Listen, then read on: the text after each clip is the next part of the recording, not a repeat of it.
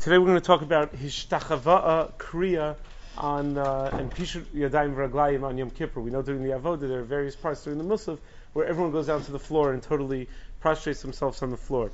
So uh, someone came over to me on Yantif and said, you know, I just learned a halacha that that uh, all the poskim say that when you put a cloth down on the floor, that it should be by your face, not by your knees. And I never knew that because everyone always does it by their knees.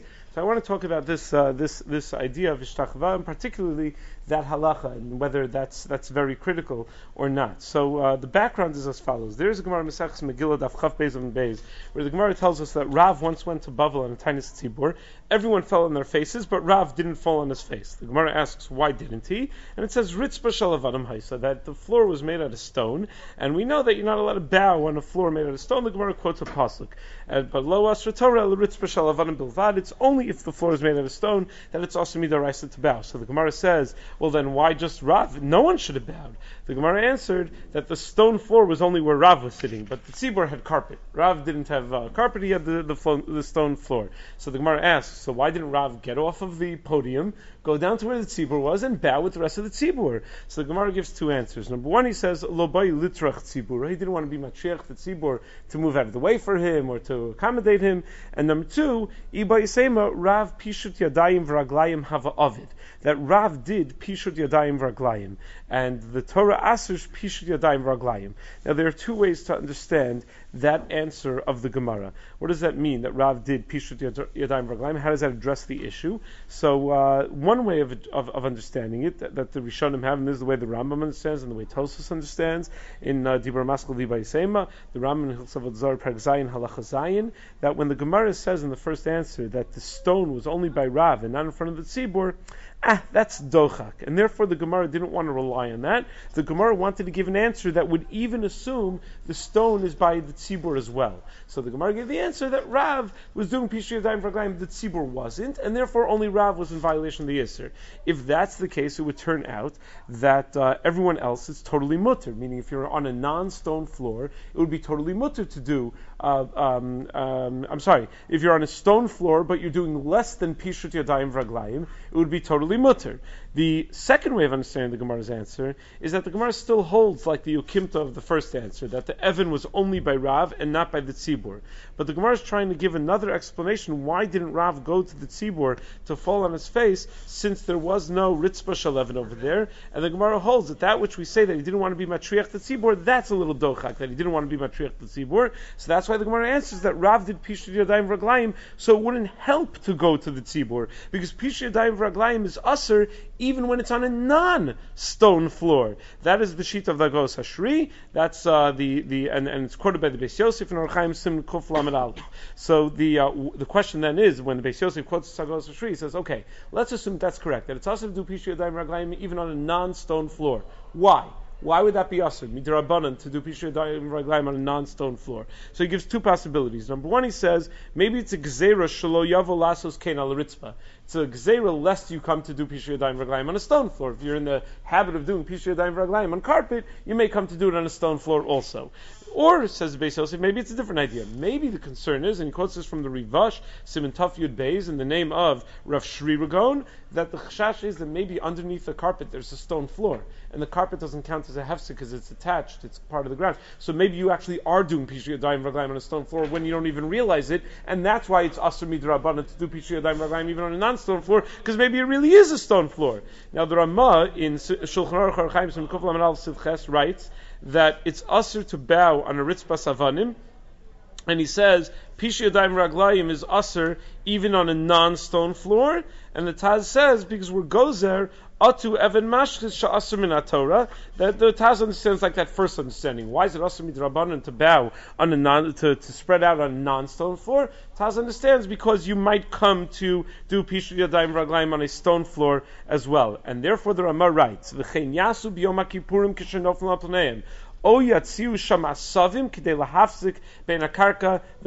He says either lean to the side a little bit. That's first eitzah, but the second eitzah is put some grass on the floor so that you uh, won't be in violation of this Isser.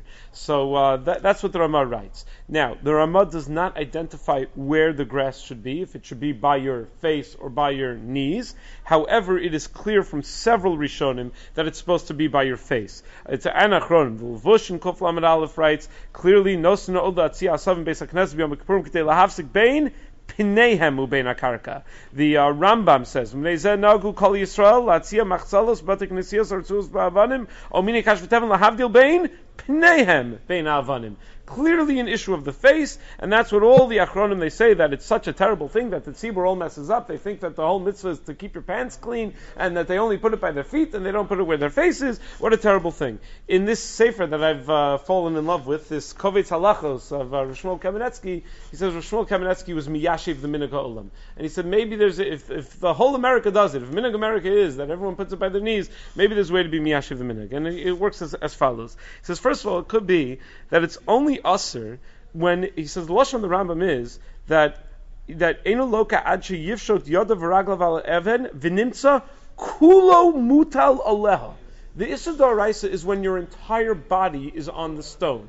Any part of your body not on the stone it takes away the Issa You're only dealing with an Issa Drabanan. So since by putting grass by your knees, you're avoiding the Isser Da'oraisa, it could be that that's going to be helpful when it's not a stone floor anyway. When the Isser Drabanan of bowing on a on a when the Issa of bowing on a stone floor is solved by having any part of your body not on the stone, the Issa Durabanan of bowing on a non-stone floor should be solved by having any part of your body not on the floor, uh, by having that that hefsek. And just to elaborate a little bit, what he says is as follows: Pri Megadim wonders why is it that putting something down helps? If the gezerah, if the reason is that it's a gezerah that you might come to bow on on other floors, so so it doesn't make any sense that it should help to put something down. I understand if you're concerned that there might you might actually be on a stone floor, so it helps to put something down because now you have something being mafsik, right? Because there might be stone underneath the carpet. Carpet's not mafsik because it's part of the floor. But putting something down will actually help. But if it's all because of xavier that you might get confused, you might actually bow on a different floor that's made out of stone. Why would we? Why would why, why would putting something down help? So he says, Pri Megadim writes that it helps because it's a heker. It serves as a heker that you should realize that it's it's not so pasha to bow. So says Shmuel Kamenetsky, does it matter if the heker is by your face or by your feet?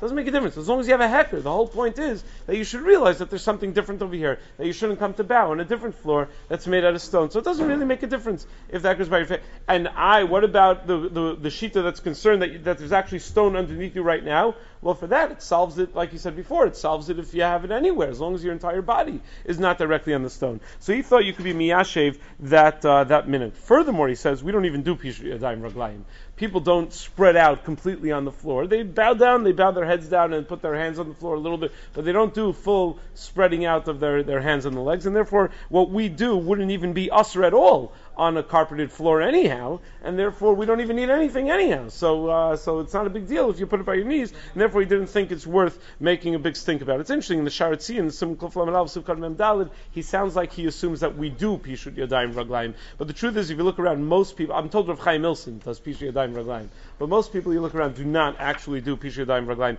Someone asked me if women are supposed to do Pishut Yadayim, they're supposed to do the Krios on the floor on Yom Kippur. So the truth is, I don't know, but I do know that uh, Rav Schachter said, that Rav Soloveitchik said, that when he was in, growing up in Eastern Europe, the women never did never did this bowing on the floor. When he came to Berlin to study university in Berlin, and he went to shul, he noted the women all did the uh, bowing on the floor, and he got to thinking, why? I have no idea what the, if you ask me what the women do in my shul, I push have no clue. I have to ask my wife. I, I don't know. I think some women probably do, some women probably don't. But uh, but but should they or shouldn't they? So Soloveitchik said that he could be miyashiv the minhag of Eastern Europe why they didn't, and that is that he says the yisod of the requirement of ishtachava is the requirement to be mishtachava when you enter the azara. Women never entered the azara. Women went in the Ezras Nashim, they didn't go in the Azara. Now in the Ezras Nashim, didn't have Kedushas Azara, there was no requirement of a Quoted Rashi. I'm not sure where the Rashi is. Says that the reason they weren't mekadesh the Ezras Nashim with kedushas hazara was that a lot of times women are pregnant or whatever, or nursing, whatever. It's very difficult for them to stand the whole time. The Allah is in the azara. Only a melech is allowed to sit in the azara. So you don't want a woman standing there the whole time. So they decided to make it easier for the women not to be mekadesh the uh, the Ezras Nashim. But one of the, the, the effects of that was that there was no din of shtachava. Mimela, there would be no requirement for women to do shtachava bisman hazeh. That doesn't explain the Western European minhag, only the uh, Eastern European minhag. But okay, so we'll uh, we'll leave it at that. Ohio, ready for some quick mental health facts? Let's go. Nearly 2 million Ohioans live with a mental health condition. In the U.S., more than 50% of people will be diagnosed with a mental illness in their lifetime depression is a leading cause of disability worldwide. So, why are some of us still stigmatizing people living with a mental health condition when we know all of this? Let's listen to the facts and beat the stigma. Ohio, challenge what you know about mental health at beatthestigma.org.